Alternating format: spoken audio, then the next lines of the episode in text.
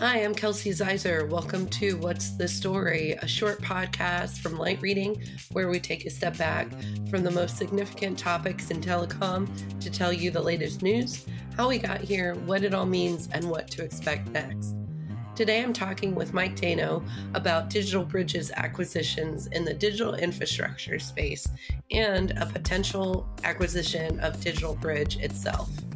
In addition, we discussed mergers and acquisitions within the satellite space, such as a potential merger of SES and Intelsat.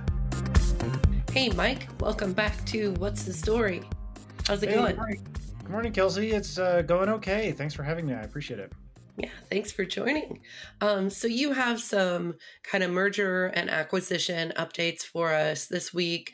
Um, let's start with uh, Digital Bridge. What's going on there? Yeah.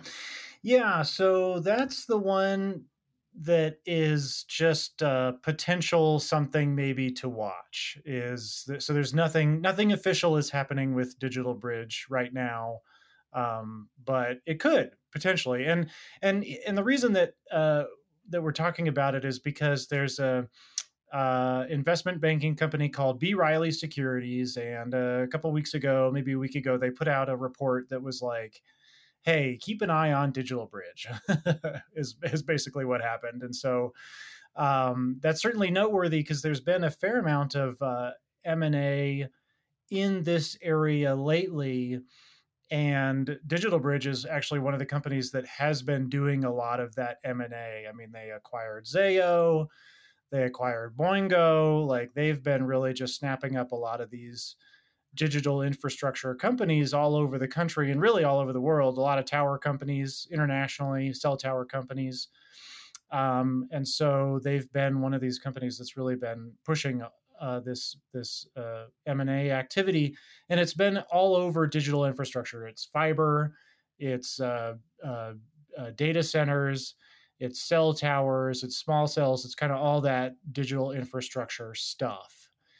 And so now uh, this uh, investment banking firm, B. Riley Securities, thinks that like you know maybe now that Digital Bridge has has really like created this whole business around around this this digital infrastructure, and they've also been shedding some of their old businesses, and so they've they've kind of like cleaned up kind of what they are, Digital Bridge, and so now they're um, according to this investment banking firm, there, there there may be an acquisition target for an even bigger. They call them alternative asset managers, um, and so basically, B. Riley Securities thinks that uh, Digital Bridge could be acquired by a bigger company like Brookfield or Blackstone or EQT, a couple other ones, KKR, Carlyle Group.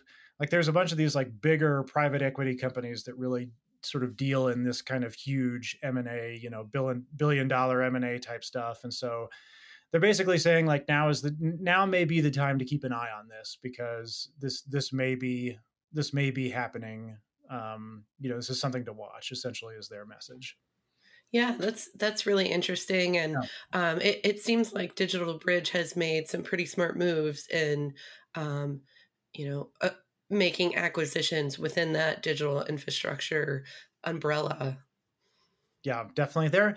So yeah, the Digital Bridge is a really interesting company. It's one I've been watching pretty carefully. That's uh, the guy who runs it over there is a guy named Marc Ganzi, and he is a long time guy in the cell tower industry. So he like he's found he founded uh, um, a, a, a, big cell tower company that was eventually acquired and uh, um, you know, he's been active in that space for, you know, probably close to 30 years now. And so uh, a couple of years ago, he moved over to this digital bridge and has really been sort of, it, it, was a, it was a, it used to be a company that was just involved in a lot of different random uh, real estate businesses. And so he, he moved over there, sort of took control and has been um, really sort of dusting off that company and really focusing it on digital infrastructure. He's shedding those old legacy uh, real estate businesses and, and really focusing specifically on digital infrastructure. And so he's he's made a lot of progress in terms of um, sort of cleaning it up and, and making it really focused on that area.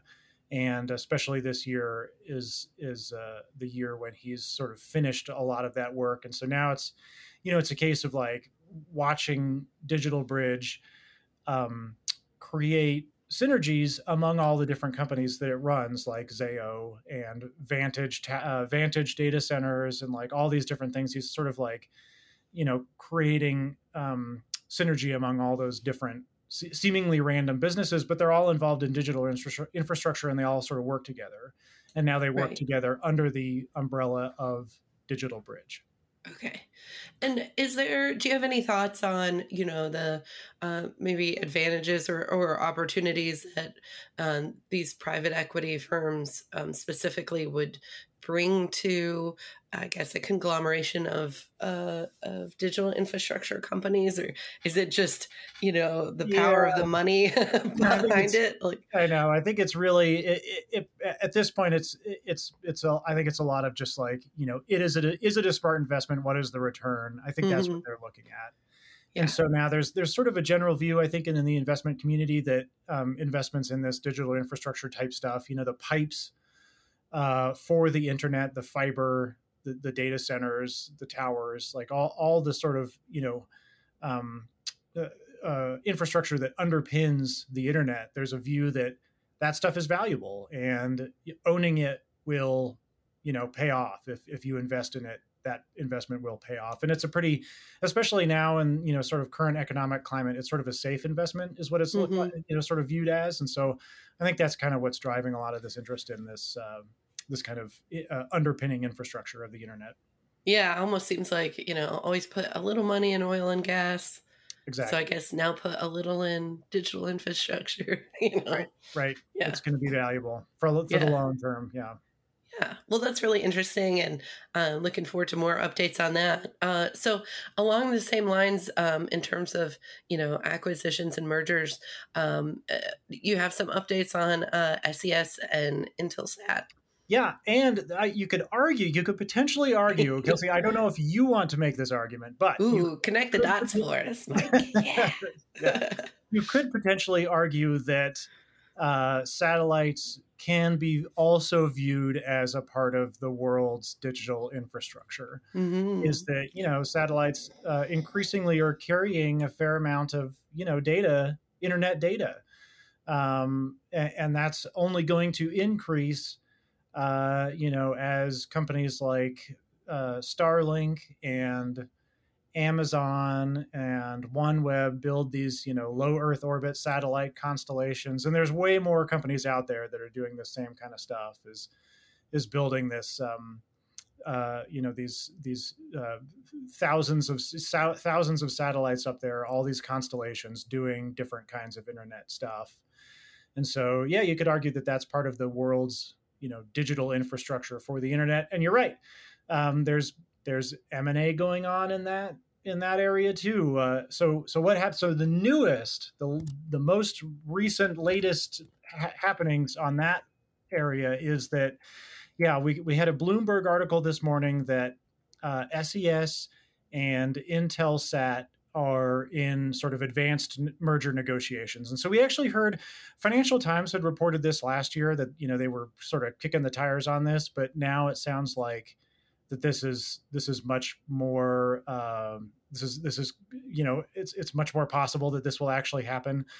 Bloomberg said a deal could be done in the next few weeks, worth ten billion dollars, and then right after that Bloomberg article came out, um, SES came out and, and and just confirmed that yes, we're holding negotiations with Intelsat. So that you know when that kind of stuff happens, it's like you could get an official announcement of a merger, you know, within the next week or two, or or even in days. So sounds like that this kind of thing is is getting is getting closer to actually happening, um, which is pretty interesting. And so those are two big European satellite, longtime satellite companies.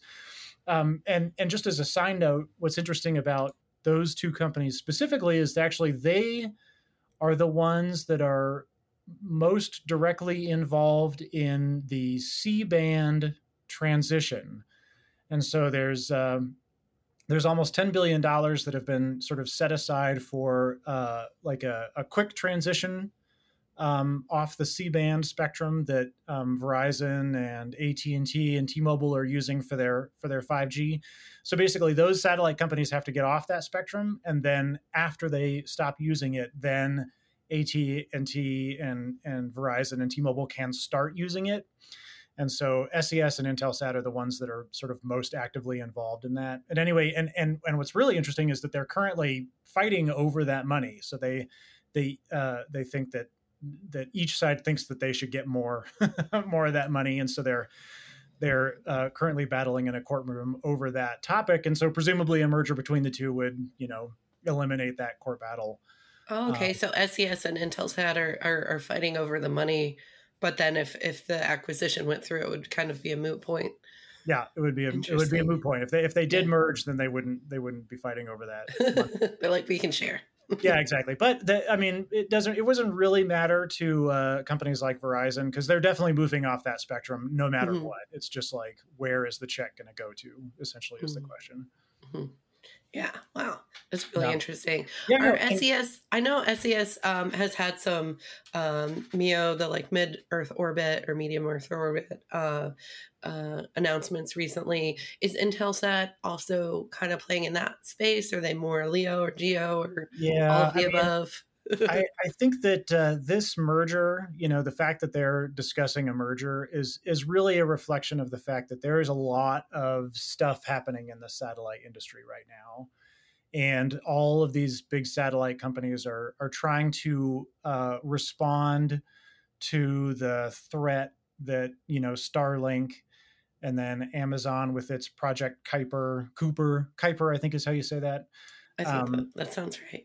Yeah, yeah, they're they're all sort of like they're all trying to respond to all of the you know sort of uh, tumult that's happening in that space, and so you know that's and that's not the only merger that's going on. I mean, we've got um, Eutelsat is is working on acquiring OneWeb, um, and then separately from that, Inmarsat and Viasat are are in talks to to merge right now as well. They're working on uh, getting regulatory approval for those for those two things, and so you know. Uh, whether it's a, a, low Earth orbit constellation, whether it's a mid Earth orbit, whether it's you know geosynchronous satellite orbit, it's it's basically all of these satellite companies are uh, are are trying to develop a competitive response to to uh, you know all this upheaval, and especially the entrance of of uh, SpaceX, Starlink, and, and Amazon. I think those that's the big sort of catalyst here. Yeah, I love it. A different kind of Star Wars. oh, oh zing! Very, yes, yeah, I have a bad feeling about this, is what they're all saying to each other. These aren't the satellites you're looking for.